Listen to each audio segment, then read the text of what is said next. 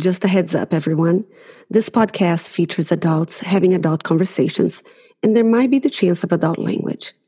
Also, we may talk about some difficult grieving experiences and themes of mental distress that can trigger some people.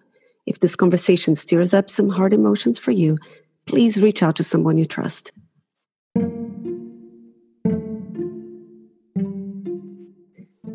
Hi. I'm Tatiana Rothery, and you are listening to Crazy Grief, the podcast. Grief can make us feel like we're going crazy. It affects our emotions, our physical health, and our mental state. It has a huge impact on the way we relate to people and the way we see ourselves. Crazy Grief is a safe space for us to have candid conversations about grief and all the crazy stuff that comes with it. We are here to share our stories, how we cope with grief, and what kind of help really helps. If you lost your person and you feel like you're going crazy, let me reassure you, you're not going crazy. You're just grieving. So let's talk about it.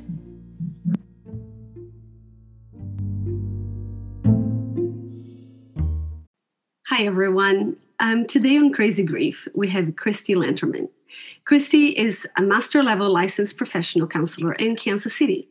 Her work has an emphasis in couples and family therapy, but she's also very experienced in counseling individuals and working with a diverse clientele, presenting with a variety of concerns, including trauma, history of physical and sexual abuse, depression, anxiety, grief, also religious wounds, relationships and family concerns, infidelity, intimacy, co-parenting, which is really hard, divorce, separation, and reunification.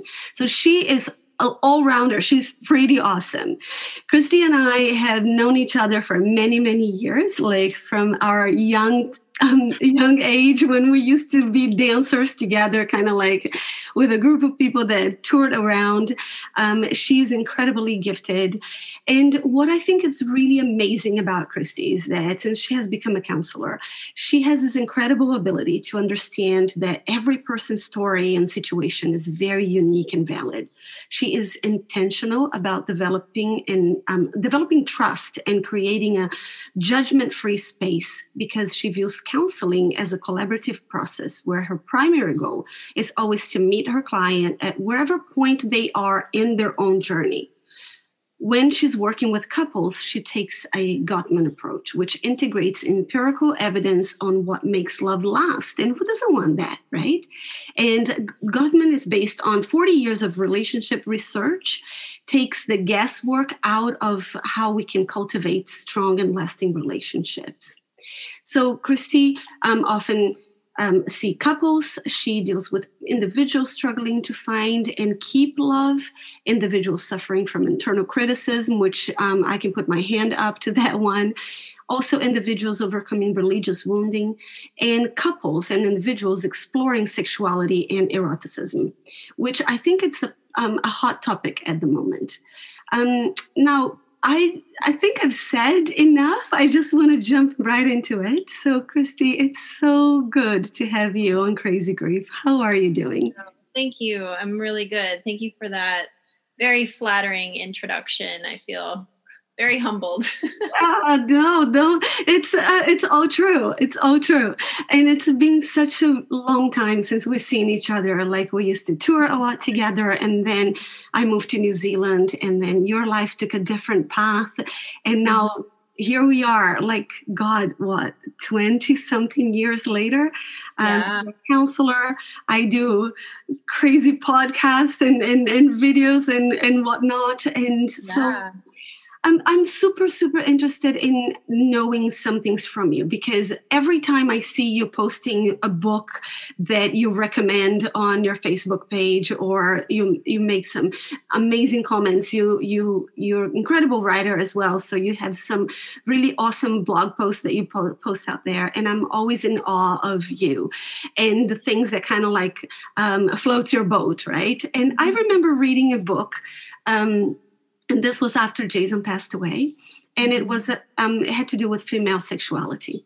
Mm-hmm. And at that time, it was something that I was really struggling with. I was struggling with kind of like in silence because um, I think there is a taboo around um, female sexuality um, and widowhood. Mm-hmm. And so when I contacted you and I went, hey, would you like to talk about sex and grief for my podcast? What was your first reaction?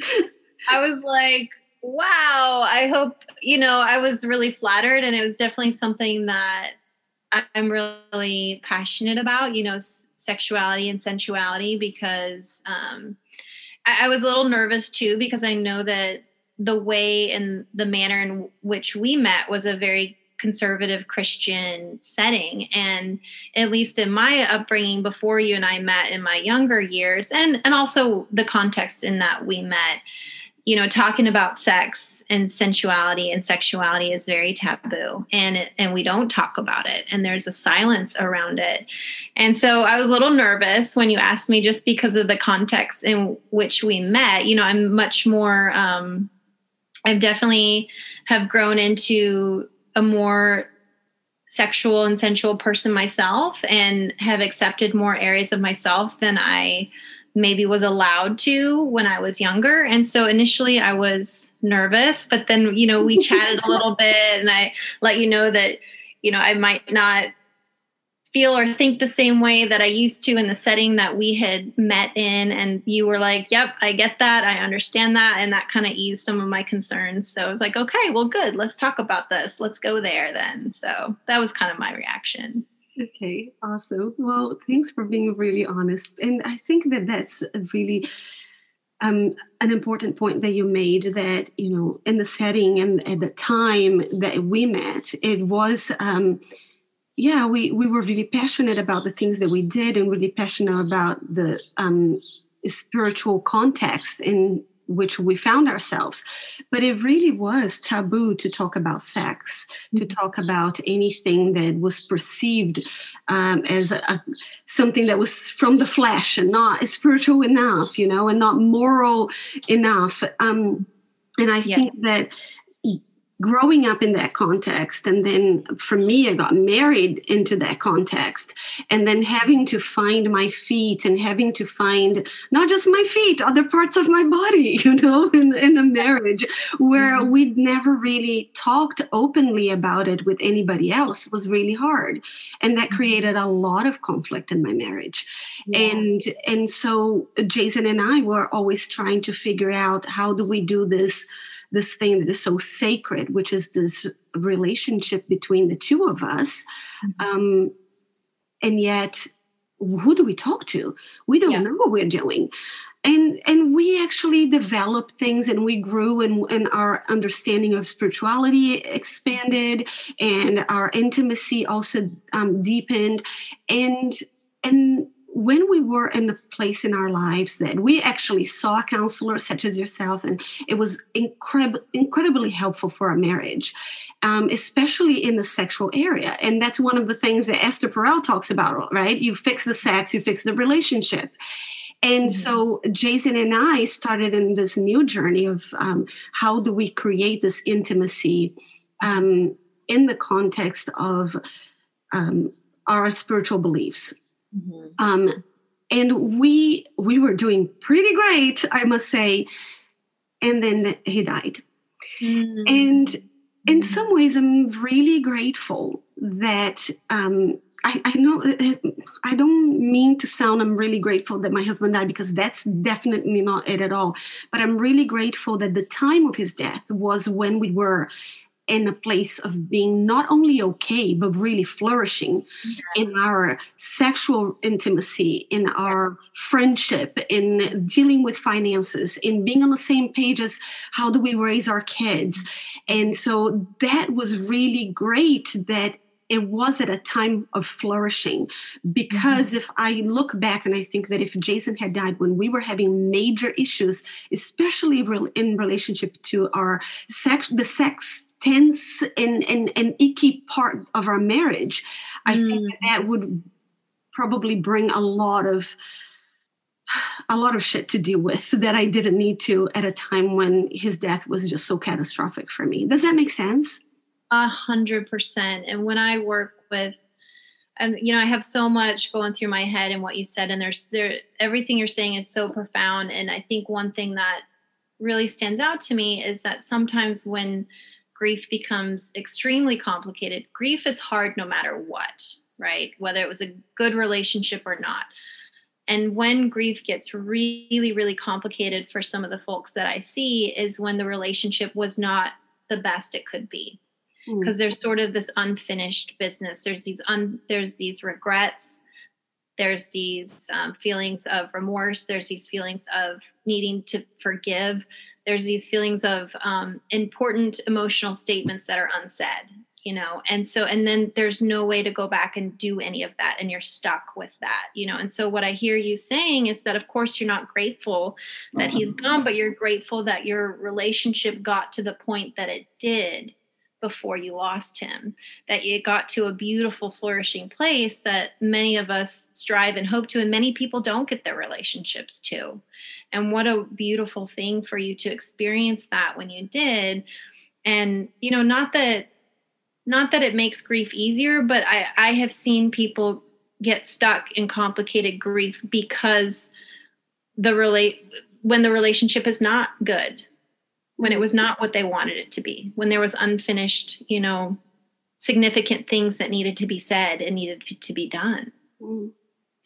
And so I think one of the things that I really wanted us to explore today, it's um, not necessarily about complicated grief, because that's a beast in itself, right? Mm-hmm. But it's about this feeling that I had, and I believe so many other people that have lost their life partner, husbands, wives, they feel, which is this, um, if the relationship was not great, you you have all those regrets, like what you're saying, and you wish that you could go back and do things different and and and recreate or or or heal the intimacy, especially the sexual intimacy, because it's the the one thing that you're supposed to share with that one person, and yeah. that one person is now not there. Yeah. Um, but then, regardless if the relationship was really difficult and had lots and lots of issues, or if the relationship was in a place like mine was, of flourishing, this one person that you share your body with, that you're not just naked physically, that you're naked spiritually, emotionally in front of this one person, this one person that sees you at your most vulnerable, and that person is not there anymore. Yeah.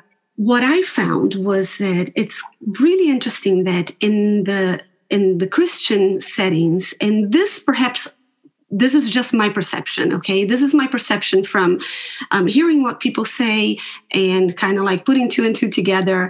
Um, it's uh, this underlying concept that if a man loses his partner, um, he kind of is almost like encouraged to move on really quick and, and find somebody else, right? Because a man needs that, quote unquote, right? And and and by needing that, it's kind of like, oh, a man needs a wife, you know, to cook for him, to clean for him, to whatever. This is not the norm today anymore, because guys do a lot of that and they can deal with it. But it's the need, quote unquote, as like the physical need. Man needs sex. Therefore, you know, his wife, his partner died, go hurry up and find somebody else, because man needs that. But for women, it's a little different. Even when people would say to me, you know, when the right time comes, when the right man comes, then you're going to find somebody and then you're going to be happy again. Which initially I hated. I hated it. Um, but I think for women, especially in a religious setting, this whole notion of um, finding a new partner, it's not even finding a new partner, it's finding a new husband, which yeah. means put a ring on it, go in front of a church, get the government involved, sign the dotted line, and then you're okay. But the okay is more like from a financial perspective, from looking after your kids' perspective. So, you know, so that you have somebody to look after you. Not necessarily um, a woman has sexual needs that she is, you know, allowed, again, quote unquote, to go and pursue to fulfill those needs. Yeah. And this can become really, really hard when you're a widow, because everybody mm-hmm. kind of wants you to be happy in the context of this dignified kind of system, right? Which is the, the marriage um, contract, but not as I definitely had not got the vibe from anybody that I was a sexual being, that I was allowed, I was allowed to go and explore my sexuality after my husband died. Mm-hmm. Yeah. So there's a lot that I said into this. I just mm-hmm. want to know, like, from your perspective, like, what are some of the things, like we talked about sexuality being taboo. When you mix sexuality and grief, it becomes even more taboo, right? Mm-hmm. And so from your perspective, what is it that happens from, you know, this person dies, somebody was left behind. How can that person start to grappling with, I am a sexual being that is also dealing with a lot of intense grief emotions? Mm-hmm. What is what is the intersection between those two things, you know, grief and sexuality? Yeah, it's very individualized for each person, right? You know, you're mentioning some some really significant messages growing up in the conservative background that we have and absorbing some of those messages about sexuality, that men innately are these hungry sexual beings, but women, you know, they're not. They don't need sex as much. They don't want sex as much. And to be humble and meek and um, quiet is to be innately feminine in this Christian background. So, so part of kind of what I'm hearing you you say with the struggle that, you know, from our context and our background is the fact that we don't always fit those molds, you know. We don't, um, it's not always the case that people assigned as men at birth and people assigned as female at birth fit those molds. Sometimes you have, for one, sex drives change dramatically over the lifespan, right? You might start out um, not very, you know, turned on by very many things, and then that can accelerate over the lifespan. And the other way can happen. So it, it doesn't really have anything to do with whether you're male or female. It has to do individually, like your lifespan and, and how you grow. And so part of the shame and that intersection with grief that I'm hearing you talk about is coming from that context that we that we have real rich and strong roots in, in that women don't have sexual needs, or, you know, if they do, they're not as important. Whereas if you're a man, well, we understand that's important and you should go then find a mate, right? And and it's it's not the case. Mm. It's really not the case. We don't fit into these nice little molds. And we certainly don't fit into those molds over the lifespan, because that drastically changes. Mm. And so the problem with suffering in that, because, you know, I think a lot of times what makes grief so hard is that, you know, we feel so alone in that. No one else can experience the kind of grief that we're experiencing. No one had that kind of relationship with that person. No one had that kind of hopes and dreams and experiences with that person. So you're alone in that experience.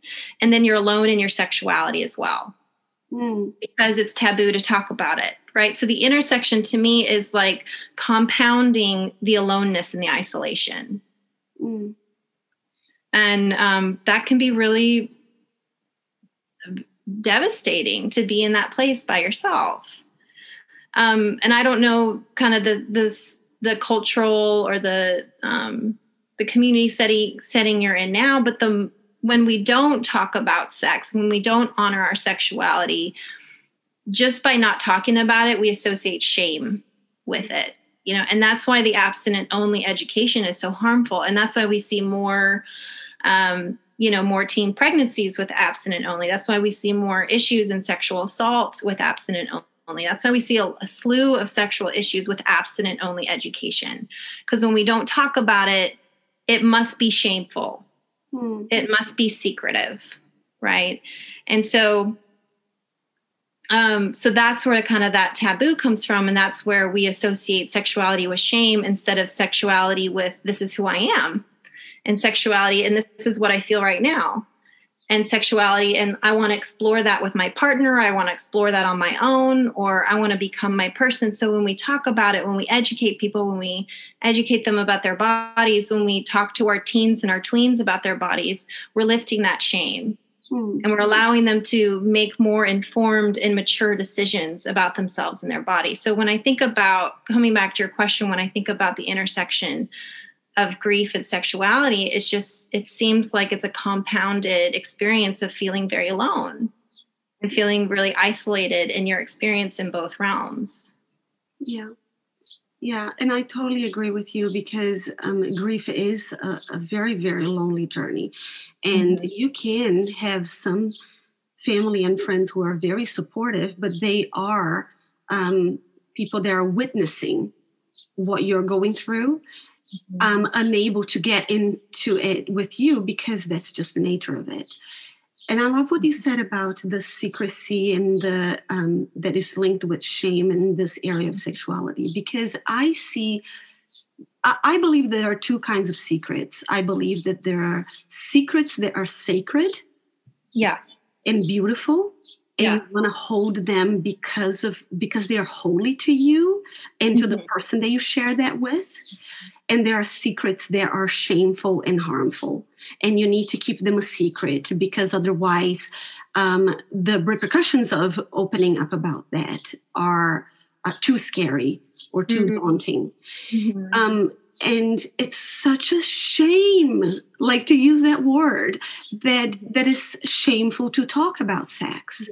Yeah. And and I think that As as a widow myself, like there was definitely times in my journey. Jason passed away three and a half years ago, and you know this whole thing of like um, when when you're separated from the person that you love for a little bit of time, you get to miss them, but you know that they're going to come back, right?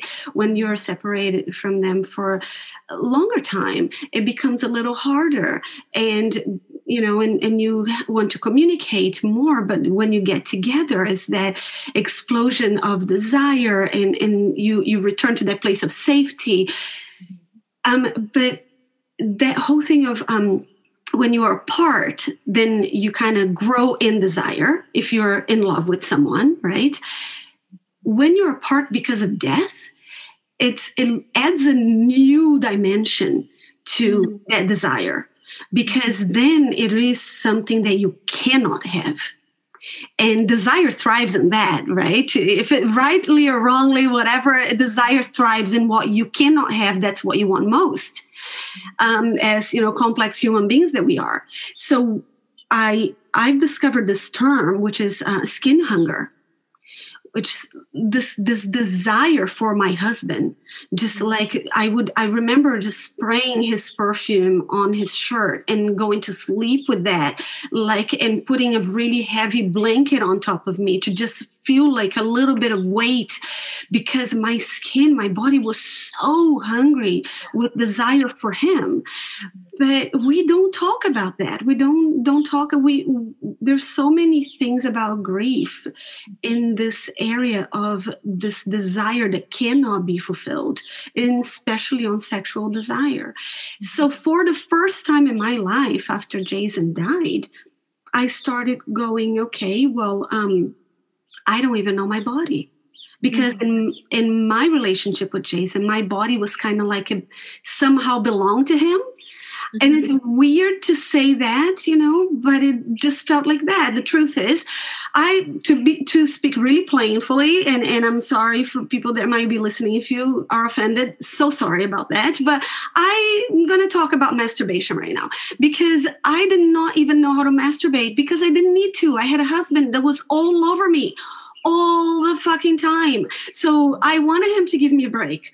I was raising two little kids. I was tired. I was working hard. I was cleaning the house. And, you know, we had to kind of work those things out. Like, you want to sex every day? Really? Like every day? And, and he's like, yeah, let's do it twice a day. And, and so we had to negotiate those things. And all of a sudden, that which was like a constant management, because mm-hmm. life happens, you and sometimes you just want to go to bed and sleep. We had to manage that in a relationship. All of a sudden, it's not there. And then, of yeah. course, regrets of why did I not have sex with him three times a day? I should have. And, of course, you can't go and mm-hmm. change any of that. Mm-hmm. Um, and then he's not here. Yeah. And I'm like, okay, well, what do I do with all this desire? What do I do with this hunger for him, the skin hunger? Yeah. Um, I'm going to learn to touch myself. And I went, holy crap, I don't even know how to do that. Mm-hmm. I don't even know what my body looks like. Yeah. So for me, it was this very slow and kind of like choppy um, season in my life of kind of going, is this o- okay? So giving myself permission to know my own body, to own my own body sexually amidst grief and not being able or not, or, or at least feeling like I couldn't talk to anybody, yeah, made all of this so difficult, so yeah. difficult. Yeah, absolutely. Yeah, so you, you're talking about a lot of really important things, and to kind of rewind and get caught up to you, there's a difference in between privacy and secrecy, right? Mm. And I think also in, in some religious settings, um, privacy and boundaries weren't honored. So any secrecy was not okay. So we had to sort of, you know, tell all or be completely transparent or confess, you know, and that's not necessarily healthy or helpful. There is a sense of privacy versus secrets and, and deceit or shame, you know, and that kind of thing. And so I just love that you put it that way. There's, there's different types of secrets and there's privacy. And, and to your point, you know, we were just talking about Esther Perel before we started recording, and to your point about desire, and that you need, you can't desire something you own. You can't desire something you possess. There has to be sort of a gap. And what Esther Perel found in her research and all the couples and all the people that she interviewed is that when they were most attracted to their partner, to their spouse, was when they were kind of over there in their element doing something that they're really good at. Mm. It was when there was distance. So like maybe watching your partner give a toast at a wedding, or watching your partner upsta- upstage, you know, acting an act, or, you know, watching them do a dance. And it was something where they, you were separate from them. And there was this great arousal and attraction because there was that gap. Mm. Because you can't desire something that you possess and that you already have. Mm. And so that makes a lot of sense to me that you would say that, that with this gap and this permanent gap, how much desire is there with something that you can no longer have? It's going to make that even more, you know, that makes so much sense to me. And, um, and then to your last point, um, about what to do with that desire and where to go. And, you know, not even like, you know, your body having been somebody else's playground and not your own playground, and like discovering that, you know, and especially people from the conservative Christian context like us, that is really hard. And it just makes me so happy that you are doing that, that you are loving yourself that way, that you, you are exploring, that you are a part in your life where you're allowing yourself to um, enjoy yourself in that way, because that can be a real hiccup and a real pause for people where they don't do that because they feel maybe it's sinful, or maybe it's bad, or maybe it's unhealthy, you know, and it's really, there's nothing in the research or in what sexologists are saying is that masturbation is unhealthy. You know, what sometimes when we need to define healthy in sexuality, it's easier to define what's not healthy than to define what's healthy, because there's so much, there's so, there's such a big area of healthy in sexuality. Mm-hmm. It's when you, when you do the boundaries of what's unhealthy, that gives you a better understanding of like, here's our playground. Here's our area to explore. Here's our wonderland, you know? And so when we think about what's unhealthy, it's those out of control sexual behaviors. So is this something that's getting in the way of work? Is it uncontrollable? Like I'm compulsively going to a porn website or, or um, doing webcam, you know, intercourse sex with somebody and I don't want to, you know, is it out of control is part of like, yes or no? Is it consensual? Like, am I consenting to doing this? You know, is anyone else involved consenting to do this? Is anything that I'm watching, is that, has that been filmed consensually? You know, is this legal? Is what I'm doing legal, right? And then um, is what I'm doing causing me distress or someone else distress? And if you're checking all those boxes and you're within, you know, there's so much there. to explore and to enjoy. And there's so much to experience about yourself.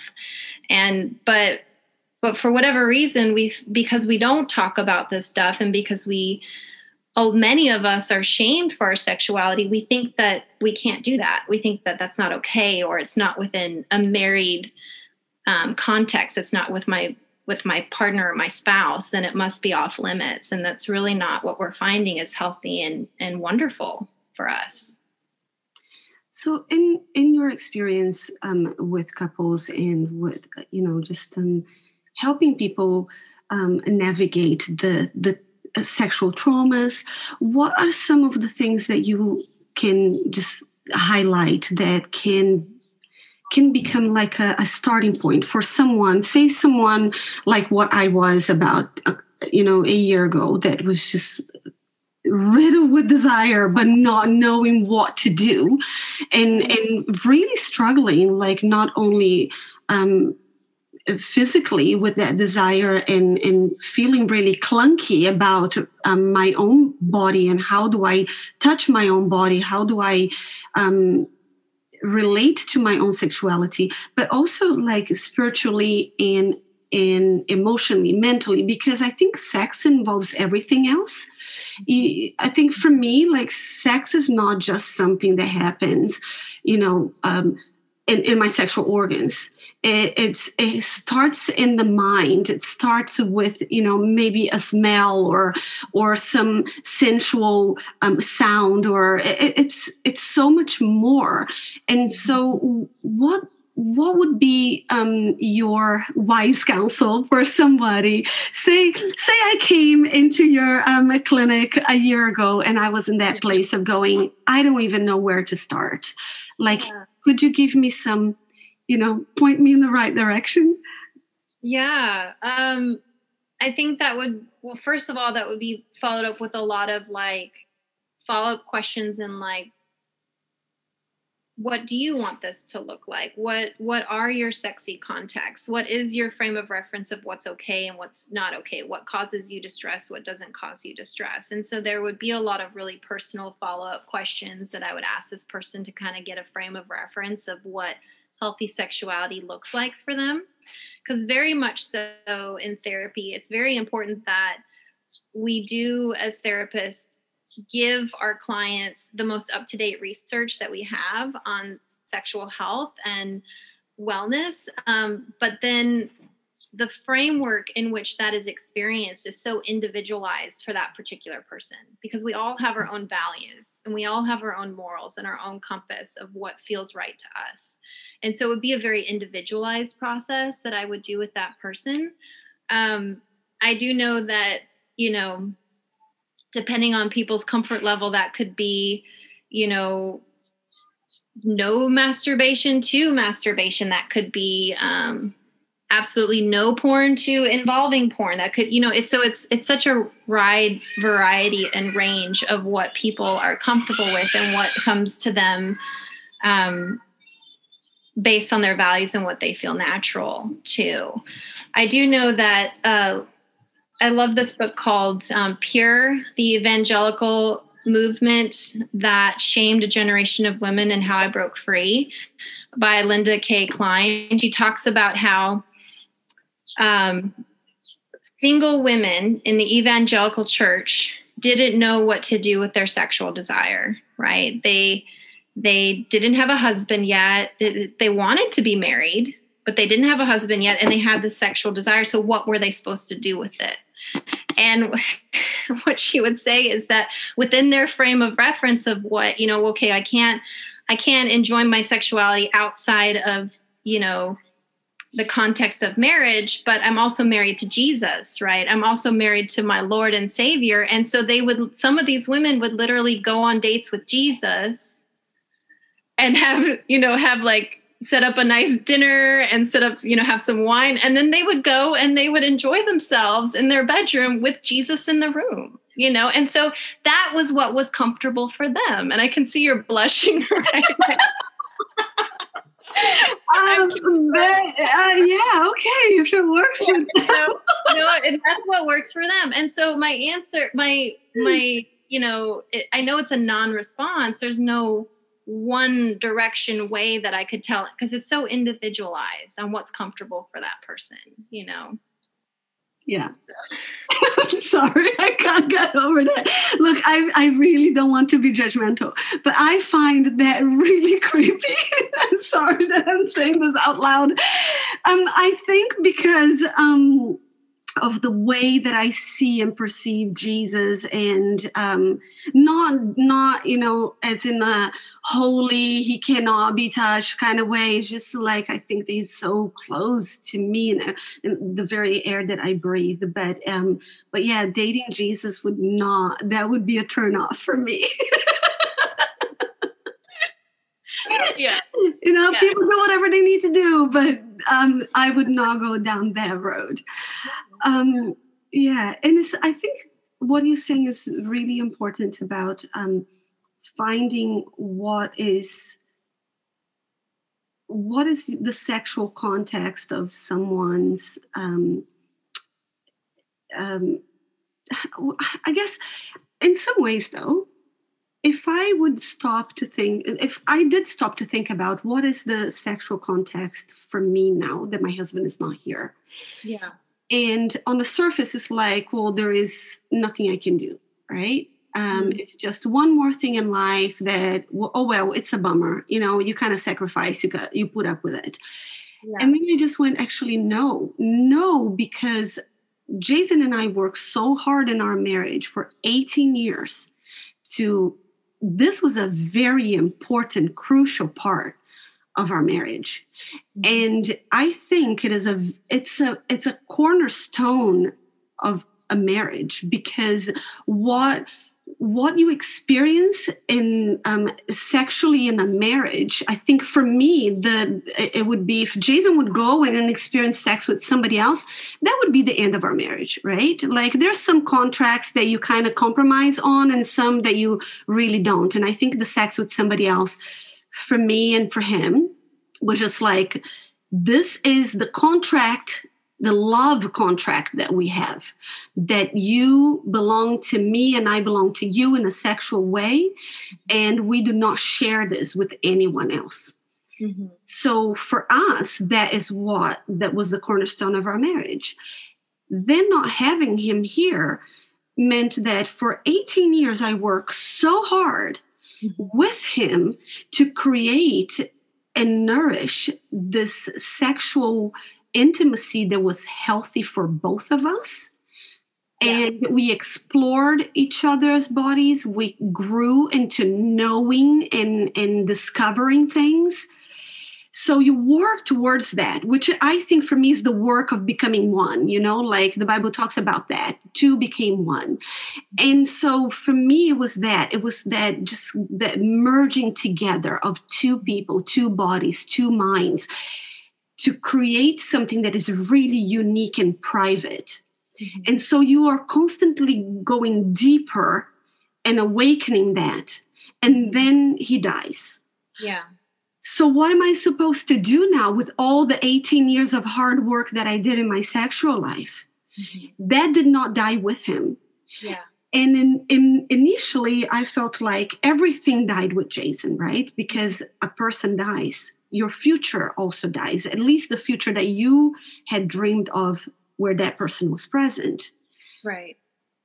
But then sexually, I became even more aroused because I wanted him more and I missed him more. And and I can't just simply put a plug on eighteen years of hard work to get to this stage. Mm-hmm. And and yet...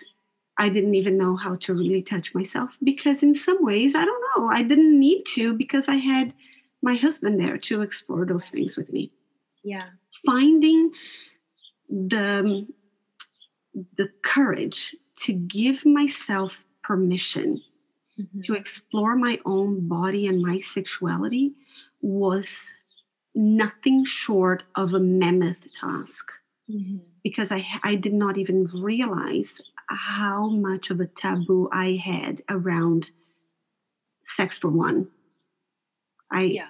you know, I, I had no idea about that. Yeah. I had lots of time to explore lots of things with my husband and get comfortable with some things, and some things I didn't get comfortable with, you know, that he perhaps wanted to explore. And I'm like, no, that's a no-go for me, and vice versa. But it was a negotiation often. Yeah. And now the negotiation was in my head, but it wasn't just my voice. It was the voice of all the other um, messages that mm-hmm. came, you know, especially from a conservative Christian background, yeah. which I found very unhelpful, very, very unhelpful. And to be honest, some quite harmful. Yes. Um, because one thing that I have discovered that in that loneliness of grief, at least for me, because it is like what you said before, you are so alone in it, that if I did not give myself permission to discover and explore my own sexuality on my own, I, my head became a place of extreme loneliness because not even I was there. Yeah. And I needed to be on my own court, you know, and I needed to own my own body. And I think yeah. a lot of people that lose their husbands or wives or life partners, that's a huge struggle for them. Yeah. And, yeah. and, and it's an area that is so important, because I think that if your sexuality is repressed or really wounded, mm-hmm. it bleeds through everything else in your life. Yeah. Would you agree with that? Oh, yeah, absolutely. We... We try to uh, compartmentalize our lives. You know, this is my sexual self, this is my professional self, this is my family self. And and though cognitively we might do an okay job at that, we're still one person in a physiological sense, in an emotional sense, in sort of a a spiritual sense. We're one person. And so to not be fully alive in one area that's so important to us, like our sexuality, is going to hamper other areas in our life for sure. And and I I can't stress enough the importance of what you're saying about these conservative Christian messages sort of sort of dictating and and taking over your and, and that taboo, really stifling this journey of this next phase of your sexuality. Like you said, you spent eighteen years developing something so beautiful with Jason, and that doesn't just go away. And yet the these Christian messages, these conservative Christian messages, really only seem to work well for people that are in nuclear family expressions, mm-hmm. families that are same, you know, that are heterosexual, um, man and wife, married, um, likely with kids. You know, these messages and these concepts work really well for that expression. And then anything outside of that family expression, it doesn't work very well for a lot of times. And you've really enunciated that in what you're saying here, and that, okay, well, I no longer have my husband, and I no longer have this beautiful expression of my sensual erotic self with him, but that doesn't go away. So what am I supposed to do with that? And I have all these messages saying that that's the only appropriate place for you to be sexual, for you to be erotic, for you to be a part that in that zone of who you are. And that's just not really possible. You can't just turn that off. Yeah, you cannot turn it off. And I think for me was what was really interesting was that the moment that I started giving myself permission to explore things Um, in the privacy of my own bedroom. Um, and I, by by no means, I I wasn't inviting Jesus to be there. You know, that's not what I mean. But it was like, okay, Jesus, come over here, help me out. It wasn't like that. But but um, in it, in in in making those decisions quite consciously, I was also very aware that my spirituality and what I believe the Trinity, um, you know, the Trinity's presence in my life, uh, taking away the shame, taking away the condemnation, there is no guilt. So I had to somehow go back and revisit some of the very important key messages of what I believe God is, for me to explore that. And, and maybe I made it more complex than what it should be, but that's where I was at the time, which I couldn't really separate um, my physical desire from the, the questions and the shame that I felt spiritually. And, and so I thought I need to somehow integrate both of them, because for me, I couldn't just do one without the other.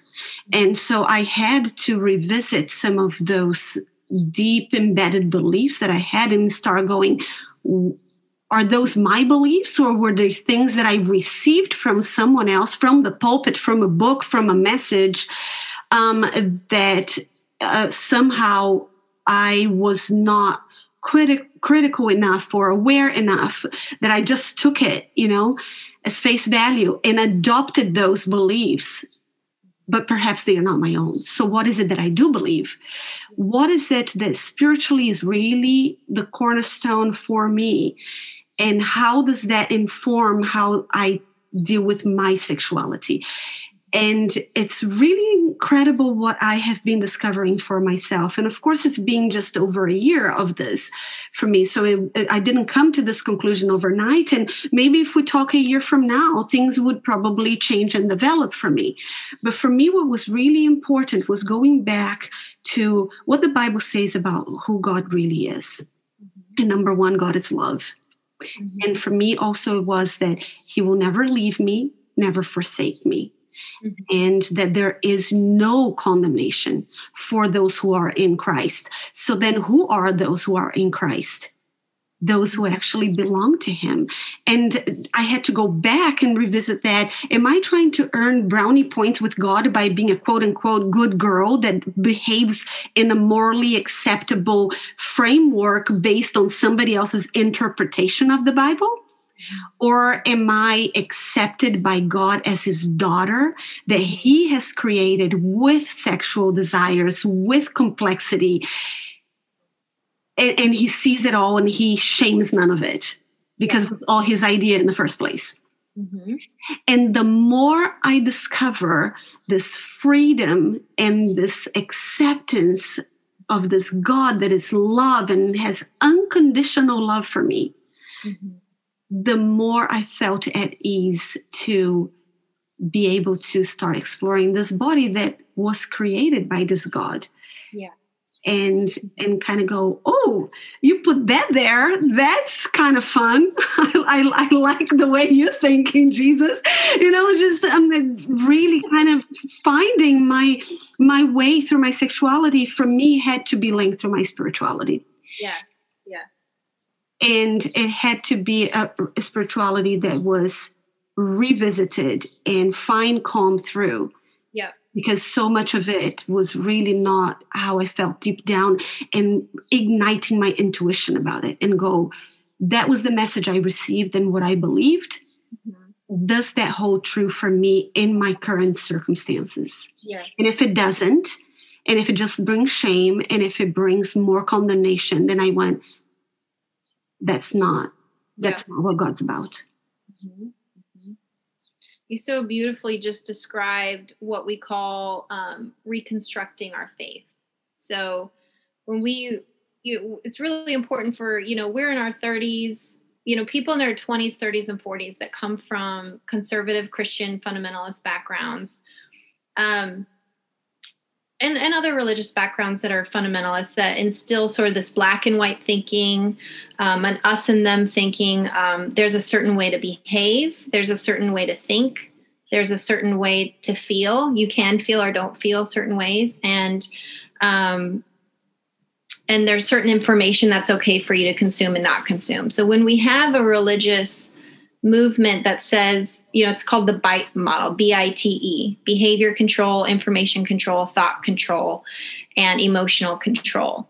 So when we have religion that sort of tells us how we should think and feel about ourselves, um, that's when the misuse of religion comes in. That's when religious abuse comes in, right? Because we're being told that, um, yeah, it's okay to have sex, in marriage, it's not okay to touch yourself, or it's it's okay to feel um, happy and joyful. It's not okay to be sad and fearful. You know, so it's sort of when religion comes in and, and it tells us how we are supposed to live our lives, it's gone a bit to that extent, to the behavior, information, thought, and emotional control. It's gone a bit too far. And that's when we we see religious abuse come in.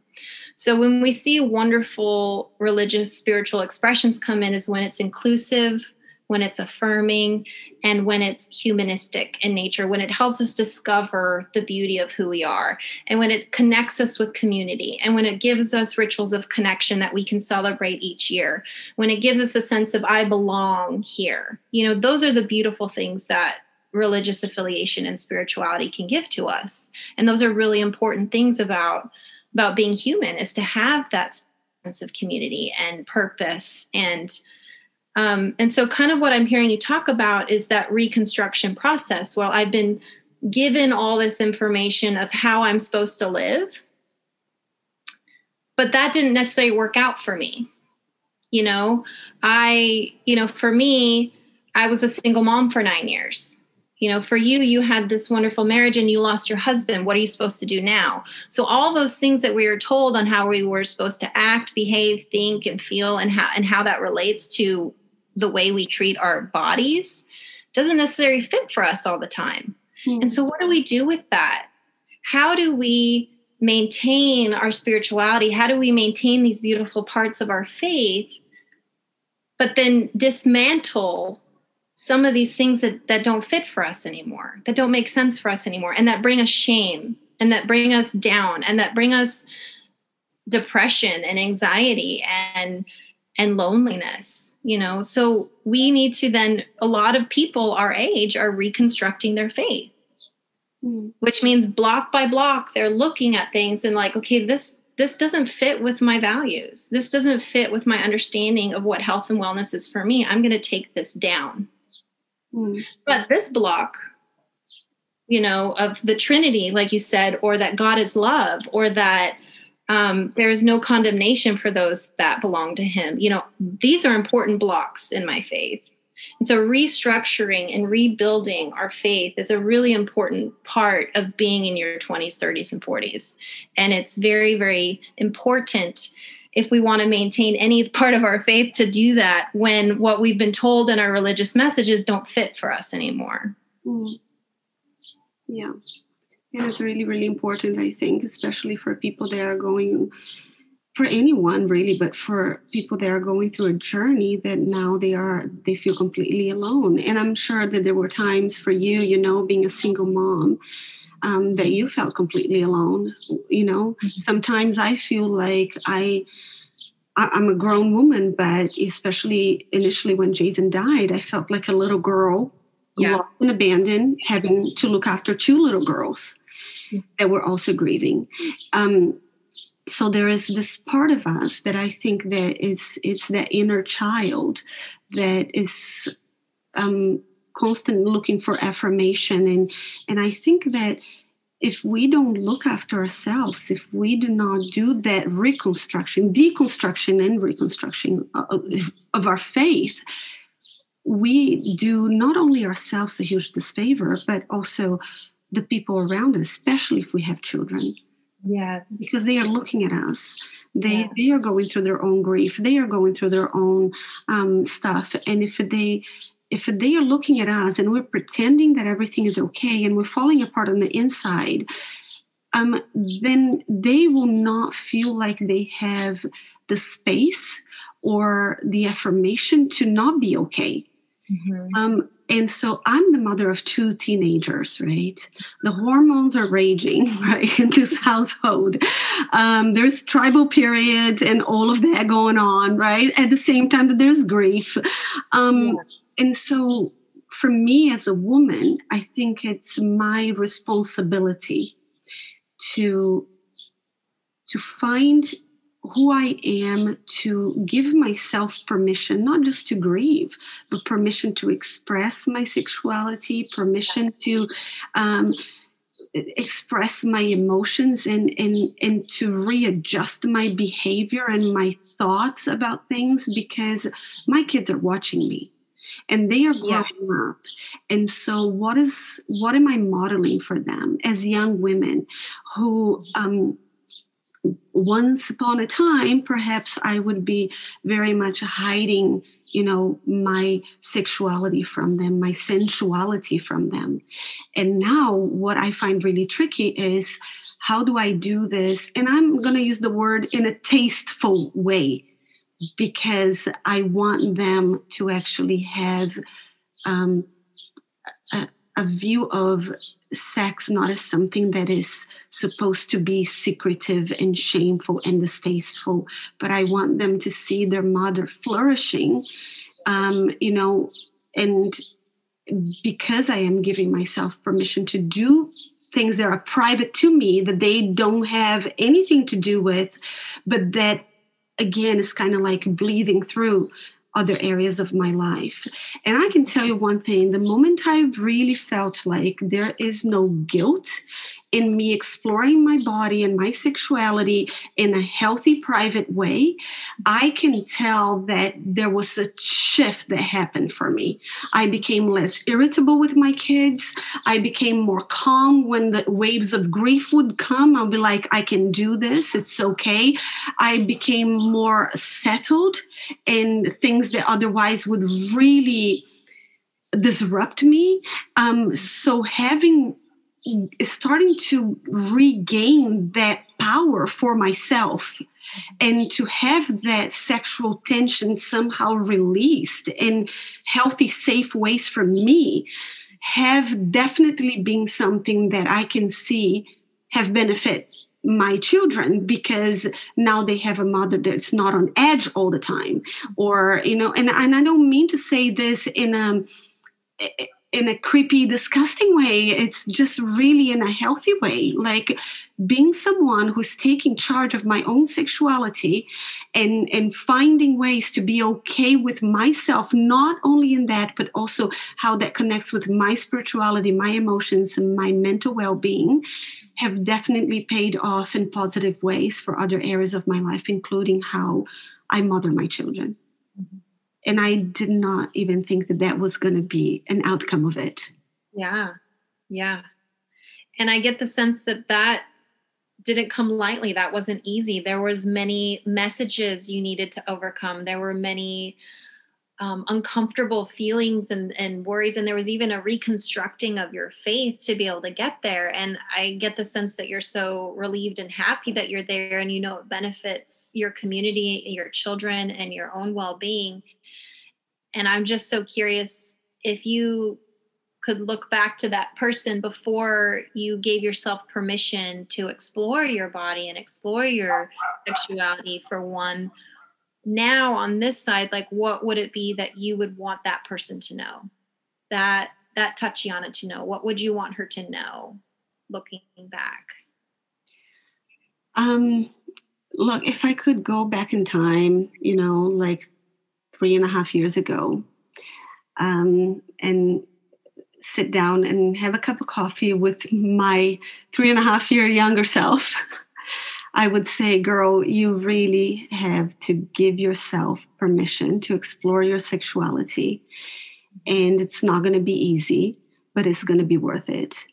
And it is something that I think that what I did not have, that I would give myself Um, a little bit of a pep talk with, was find one or two close friends, you know, girlfriends that you trust, that you can go and talk to them and say, I am struggling with this. Mm-hmm. And not only in the sense of, please pray for me, because, you know, I don't want to, this to be prayed away.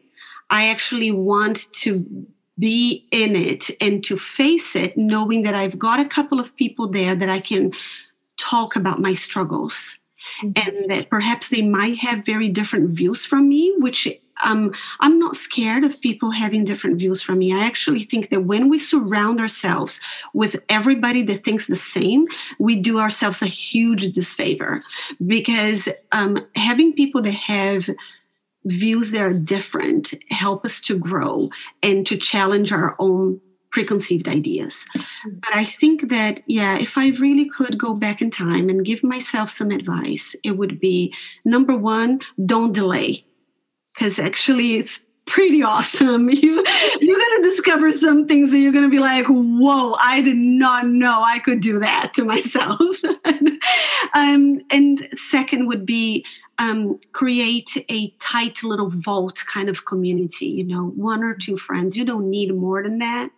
Mm-hmm. Choose very wisely, because not everybody can hold the, the sacredness and the beauty and the turmoil that mm-hmm. comes with somebody else's sexuality. So choose wisely, but do find those people that you can be completely open about, and that you can cry or you can share your victories, because along the way, there are some moments where you're like, oh, crap, that did not, that did not go very well. But there are some moments that you kind of, whoa, that was like, that was unexpected in a very good way. So I think the hard thing for me was actually to have to do all of this alone. Yeah. And, and yeah, giving myself permission to explore, but also to find people that could be a, a part of that journey. Of course, you don't share everything, you know, there's your privacy, there's the things that are sacred just for you, but definitely having someone that, that can actually say to you, um, affirm you mm-hmm. as you are struggling with it, you know, somebody that can hold the hope for you when you yeah. can't quite find your way through. Things. Yeah, is really yeah. important. Absolutely, that's really beautifully said. Do you feel like, um, and it sounds like, and I think you kind of got to this already, but the three and a half years and in your journey of exploring yourself, solo sex, like, if you had to kind of map that out, was it?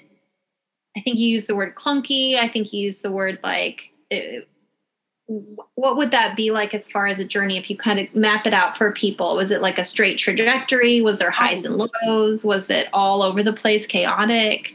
It was all over the place. There were times when th- some things were really straightforward. Um, and, you know, I actually did a lot of research. I needed to understand how my body works, because I felt that was taboo for me to even touch myself. I didn't, I had to buy a little mirror, right? And let's look at this. And I went, oh, I didn't know it looked like that, you know? And and and and some things for me were quite, um, perhaps the word clinical, you know, just kind of like observing things and, and kind of go, okay, if I touch here, what what happens? And and and I think that it was really um, all over the place. I think it wasn't it wasn't even like up and down. It was kind of like a spaghetti bowl. Like you couldn't, mm-hmm. some, but sometimes when I found like there was a little breakthrough um, for me, you know, like I remember the first time that I actually climaxed on my own, and I was so pleased with myself, a little skip on my step. And, and, and of course, nobody needed to know that. It was almost like something that I wish I could even share with Jason. You know, mm. I wish I, I wish he could be here. I remember, yeah. um, I remember just crying afterwards. Yeah. You know, just um, laying in my bed and weeping for my husband, because I wish that he was here. Yeah. Um, and having that bittersweet, it feels. It, it was just a part of it. You know, um, sometimes when I I was actually able to to really pleasure myself in a in a really lovely way, or or sometimes in a really intense kind of like with an urgency kind of way. I wanted to share those things with him, and he was not here. So everything for me had that happy, sad kind of thing, and, and making peace with that was also very hard, because initially I just felt like, what is the point? I'm going to give up. And then I wouldn't try anything for two or three months. And then, of course, the desire and the need w- would escalate. And then I would try again. And um, and so it was definitely clunky. It was definitely all over the place. It was definitely some a few steps forward, and then perhaps two steps forward, three steps back. Um, yeah. And and it took not only perseverance, but I think some determination, because yeah. I thought, I actually believe that anything that you suppress does not go away. It just escalates and it will bite you in the back at one point or another. And it can do that in very toxic ways if you don't pay attention. So I'm a firm believer of whatever is that I'm most afraid of or most uncomfortable about, as long as it's safe for me to go towards it, I'll go towards it. Mm-hmm. Um, because avoiding things that make me feel uncomfortable or afraid, yeah. in my experience, just um, compounds the the issues later. Mm-hmm. So to suppress it could mean, in the sense of both grief and sexuality, to suppress it would mean it to come back in sort of a tidal wave, even even yeah. stronger.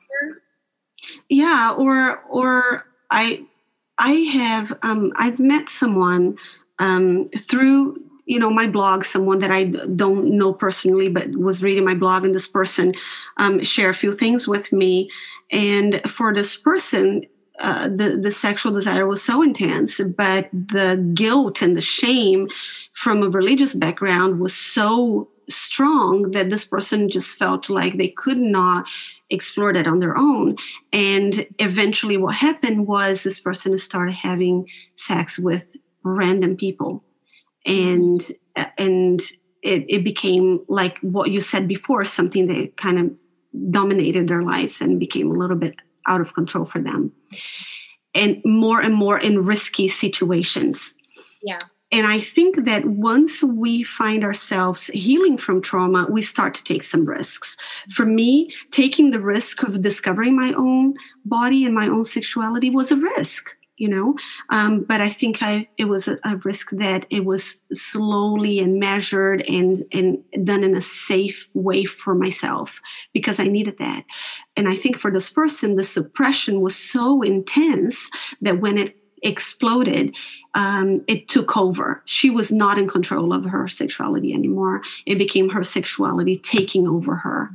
And and I remember listening to this story and, and yes. just listening to this person, you know, I'm not a counselor, I'm not a grief counselor, so please go and find somebody else that can help you through this. And I don't know if this person has or not, but I think that it kind of gave me a little bit of a jolt of fear of going, um, wow, I, I can tell that there are some things that when they are suppressed, they can come back with a vengeance if you are not paying attention to it, especially when it has to do with your body. Because I think our bodies gives us signals for things that are going on in deeper levels of our mind and our emotions as well. Yeah, absolutely. Absolutely. I, I couldn't agree more. Mm-hmm. And, and I also, I also um, want to go back to some of the intersections that you're highlighting, your sexuality and grief, and even the journey of you exploring yourself and the first time you climax, or or different times where there was an urgency, intensity, and finding fun new things about yourself came with great joy and great sadness at the same time, thinking, then going back to thinking about, oh, I wish Jason could see this. I wish Jason could be a part of this. I wish we could explore this together. And that seems like there's another intersection there. Yeah, in your experience, and I imagine with a lot of other people too that have enough courage to do what you're doing and to um, explore their body for the first time after a wonderful marriage and a loss of a spouse. And I wonder what your thoughts are on that, more so of that intersection there after with grief and that sexual exploration. You know what, I've just noticed that you are now interviewing me. How did this happen, Christy? What? Okay, well, um, to answer your question, now that you are interviewing me, um, I, there is no easy way to answer that. I think that is just that I cannot speak for anybody else apart from myself. I think that for me, it really comes down to um, I don't believe that you, we move on from grief. I don't believe grief is something that you, it's not a pathology that you get cured from. It's, it's an experience that if you lost someone that you love, um, you're going to carry this grief for the rest of your life. So f- I firmly believe that. I believe that grief is not something you get over. It's something that you learn to live with. And because I embrace my grief and I allow it to be there, some days it expresses itself um, through a lot of anger. Some days it expresses itself through I need to cry. Some days I just need to go for a long walk or a run or call a friend or eat five pieces of chocolate cake, whatever that might be. I give myself permission to grieve, and I do that on a constant basis. It is not something that I did back then. It's something that I constantly do it for myself. Yeah. I give myself permission to grieve, and I give my grief permission to be there. Mm-hmm. And so I think that early on, um, making that decision that I was going to embrace my grief has really benefited me, because when not only in my sexuality, but in other areas, like when I got, you know, a part in the, in the, in a film, for example, that I just shot recently, and I knew that Jason would be there. He would come and help on set, and I would be sharing with him if he was not there. You know, every day I was super happy that I was filming, and then I would come home after twelve hours exhausted and happy, and then I would walk inside the house and burst into tears because Jason wasn't here to share that with me. Mm-hmm. When my my daughter graduated from high school, you know, I was so happy for her. And at the same time, there was that, you know, the knot in my stomach really wanting Jason to be there.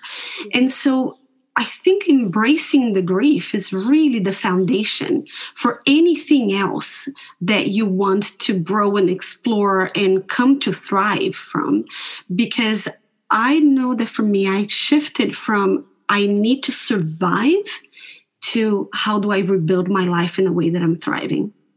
And that shift really could not have happened if I did not give myself permission to grieve on a daily basis. Did I answer your question?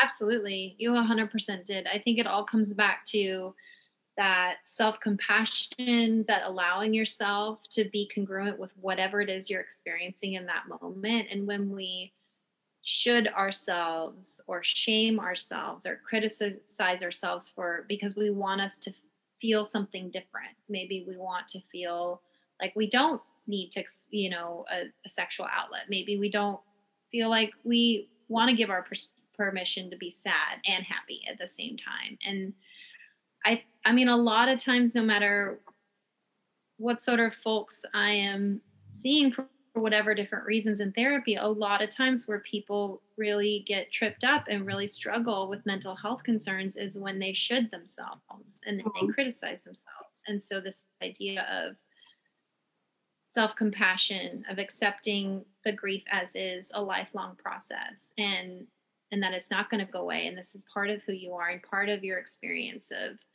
of losing somebody that you love, and and allowing it to be that wave instead of suppressing it and becoming a tsunami in other areas of your life, you know. And so sort of maintaining space for that every day, maintaining space from that moment to moment, um, even in those happy moments, maintaining space for your grief along the way so that it doesn't, um, you know, trip you up in other areas because you're suppressing and ignoring and shoving and criticizing yourself.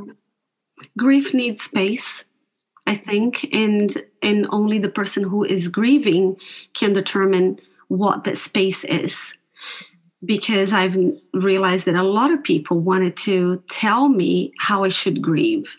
People that have never lost their husbands, um, and even if they had, Um, their relationship with their husband was completely different from my relationship with my husband. Nobody was Jason's wife. I was.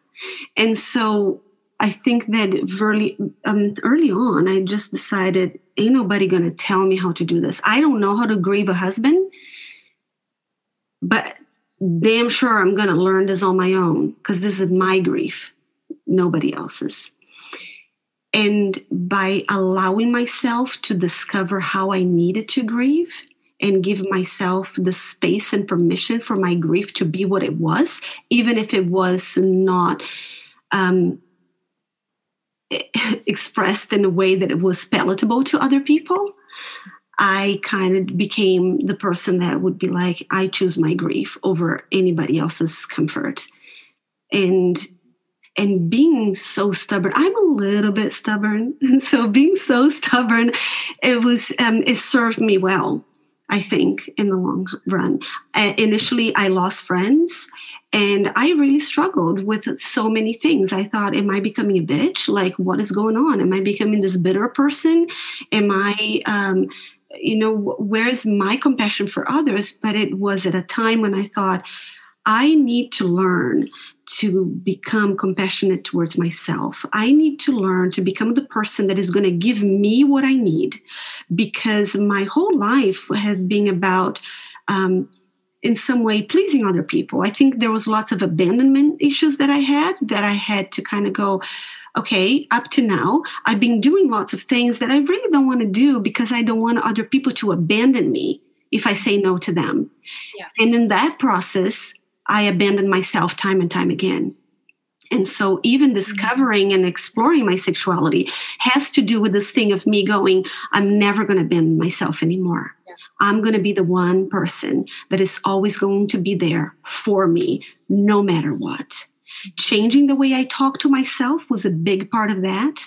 Allowing myself to do things or not to do things was a big part of that. And, and I can see the progression, because it started with giving myself permission to cry in public. And it's now in this area of giving myself permission to um, explore my sexuality in ways that I think are really important for me.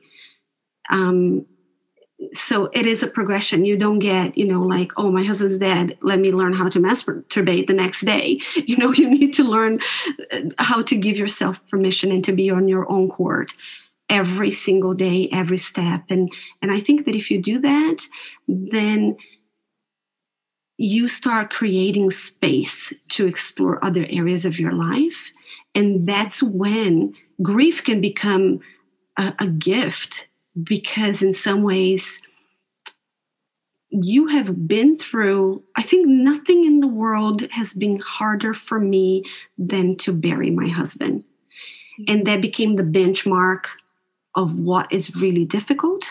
So now, number one, I don't fall apart f- for things that are lesser than that, you know. Um, it still rattles me up, but it's not something that destroys me, but also... it's kind of like, oh, I buried my husband. Okay, so I can give myself permission to masturbate. Mm-hmm. You know, it just it becomes like, I don't know, like when that's the benchmark. Um, yeah. yeah. Yeah, a lot of perspective. I, it sounds like um, healthy grieving has required you to be extremely emotionally, you've always been emotionally aware and emotionally intelligent, but really emotionally accepting and compassionate, allowing multiple feelings to be within yourself at the same time, and really honoring that for what it is, and not shaming it, not shitting it, and just really just creating space um, at every step of the way. And I think I think what you're saying is that that all ties back to your sexuality, because you can't tap into that without having that space for both the grief and the excitement and the newness and the, ooh, this feels good, because it's all have to be there at the same time, or it's not going to really work. Yeah. Yeah. I remember reading this book that you posted about. It was called uh, Come As You Are. Yay, I love that book. Emily Nagoski. Yeah, sorry, what's her name again? Emily? Nagoski. Yes, I remember reading that right at that time when I started going, what is happening to my body? I don't know what to do with all this sexual desire um, and the sexual energy, you know. And I remember you mentioning that book, and you posted a photo of it on Facebook, and I went, uh, I got it from my library, and I devoured that book. And that book, I had so many aha moments in that book. So I think that also it's really important. If I would go back again with that question you had before, like three and a half years ago, like, um, oh, not three and a half years ago, because I was not in the right state of mind for, for that then. A year and a half ago, when I started really feeling really that that that skin hunger and that deep desire, sexual desire, kind of like really not awakening because it was already awake, but just like screaming in my face, um, I would go, okay, honey, read this book. Okay, Come As You Are. You read that. You yeah. find a couple of friends that also read that to support mm-hmm. yourself. They will benefit from, from, from that, but it's to support you and, and get yourself a couple of toys that you're going to learn how to use, you know, yeah. um, get yourself a mirror, a little light, and, and, and go for it. Because if you don't, this is definitely an area that, um, that can stop. I really think that it's an area that can really kind of put the plug on um, you finding a way to thrive amidst your grief. Yeah. Because um, I think f- for anybody that loses a-, a partner that you love, even if the relationship was complicated or hurtful before, you know, um, you lose a part of yourself. You lose that one person that, that touched you, that kissed you, that hugged you, that, um, and, and that we need that. We need to be touched. We need to be hugged. We need to find um, a re- not just a release. It's not something that's building up, but a, an expression of our sexuality that is yeah. healthy. Um, because without that area, I don't think that I would be able to start Um, redesigning what my life or, or reimagining what my life can be now. Yeah. Without Jason being physically present. He's yeah. very much a part of my life, but he's not yeah. physically present. And I need to find a way to reimagine what my future can be like. And I think that for me, I can definitely see now in hindsight that exploring my sexual energy has been one of the keys to unlock this desire to actually rebuild my life, not just for the sake of the kids or mm-hmm. for, for my own sake. Mm-hmm. Mm-hmm. Yeah. Yeah. It sounds like it was very key in this healing, in this journey, and in your grief process. Without it, um, it sounds like you wouldn't be where you're at today as far as thriving and aliveness and eroticism while maintaining that very important space for grief. Yeah. I didn't realize the book was that pivotal for you. I yes. recommend that book a lot to a lot of clients, a lot of clients. Yeah. And yeah. I, I mean, it changed me. It changed. I need to go back and read it again. It's like, probably one of the most important books I've read, especially given our background. Yeah, same for me. Yeah.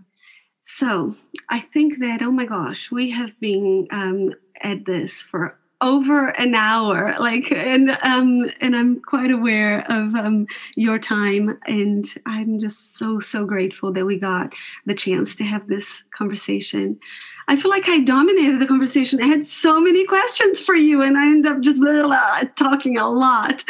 You can tell that I don't talk about this a lot, right? Because a lot came out, and, and now it's going to come out, and anybody can hear. Mm, don't know how I feel about that, but... Um, I, well, it's beautiful because you're giving space for people to not grieve alone, you know, and like you said, your, your grief with Jason is unique to you, but that experience of aloneness has got to be universal for those who've lost a spouse, right? Of just, no one can understand how lonely and isolating that experience is. And then the loss of your sexual partner in addition to that. And so I think you sharing your experience of it is giving folks a sense of solidarity and being just that much less alone. Yeah, hopefully. Yeah. So do you have any anything else that you might want to say, you know, in this area, you know, if you could, now here is a question, if you could go to, you know, three years ago or even a year and a half ago, and I would come to you and say, oh, Christy, I'm in this journey, like, um, what would you say to me mm-hmm. then? About grief or about... about grief and about the intersection between grief and sexuality. Mm-hmm.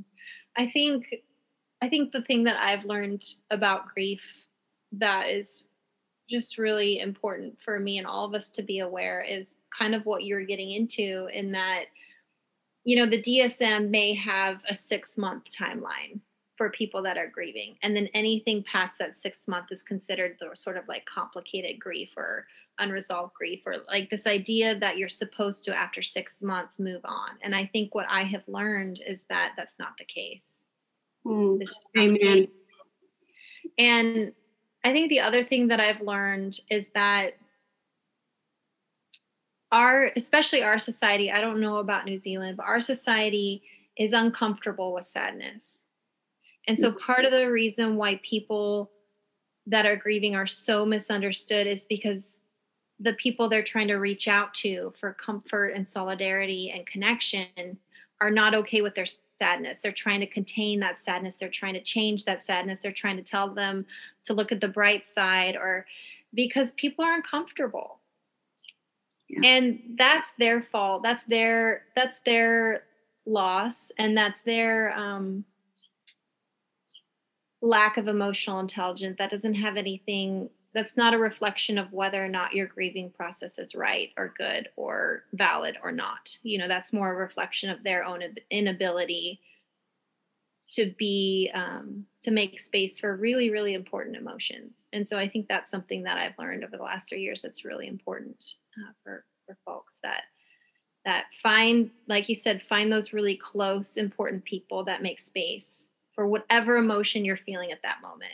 It doesn't matter. All emotions should be welcome. All emotions have valid um, importance. They're significant and they're there for a reason. And so you'll find those safe people that you can go from laughing to crying, you know, within thirty seconds. Yeah. Find that person that it's okay to be that with. Yeah. Mm-hmm. Thank you. Yeah. So we're coming to the end of this conversation. And I'm going to ask you a couple of questions that I ask everybody that comes on the show. And one of the questions is, if you knew that today was the very last day that you have on this earth, mm-hmm. how would you spend your day? Who would you see? What would you do? What would you say? Yeah, that is such a beautiful question. It's an existential question, if you will. Um, I think definitely would take the day off work for sure. Um, and I would spend it with my family outside. Um, cause I feel like some of the best connection that I experience with the people that are meaningful to me is quality time in nature, doing something active, something recreational, you know, and I feel like those are the times that hold the most value to me. And so I definitely would get my family, get outside, be really physically affectionate, um, expressing how much I love them and proud of them, and, you know, my hopes and, and wishes for them, you know, for the future, to be able to be, live their fullest life, whatever that means for them, I think would be how I would spend that. Cool. And mm-hmm. the last question I have is, say that you had one whole year. That's it. You mm-hmm. have one year to live, and then your time on this earth would come to an end. Mm-hmm. What kind of legacy would you hope to leave behind? Mm. I think it would probably be, um, I think what I've, uh, I think I'm becoming more and more uh, vocal about religious trauma and the impacts that religious trauma has on our lives. When, and when I say religious trauma, I mean the misuse of religious power. So I don't mean people's faith. I don't mean people's spirituality. I mean when when religion goes too far and and harms folks, that really suppresses folks, that really does some harmful things about that. We talked in our, a lot in our talk today, you know, legitimizing the term, legitimizing the problem, and letting people know that they're not alone in that adverse experience, I think would be something that would be really meaningful for me to continue. Cause it, it's something I'm doing now, but it's not something that I've done a lot of. So to continue to legitimize that term. And I think that it's a legacy that would benefit so many people, mm-hmm. so many people. So um, often I see that the things that I'm really, really passionate about and the injustices that I am most vocal about mm-hmm. are often things that I have experienced myself. And that yes. sense of compassion and empathy comes from having been traumatized myself. Mm-hmm. And so I think that that there is such an important and powerful message when you have the lived experience of something and you somehow become aware of it and are able to restructure your life to find healthy ways to deal with that. And I'm just so grateful, so grateful for you and the work that you're doing. And yeah. yeah, work at that legacy, because I think it would be just really phenomenal to bring healing to a lot of people. Thank you. Thank you for asking the questions. You are welcome. Thank you for asking me questions. I love you from the bottom of my heart. I wish I was there in Kansas City to give you a really squeezy hug. Mm-hmm. Um, I don't know if you guys are hugging there because of social distancing or whatever, but I'm going to give you a, a virtual hug right now. Thank you. Thank you for making the time to see me. I love you from the bottom of my heart, mm-hmm. and I'll be seeing you soon. I love you too. Thank you. See ya. Yeah. Bye.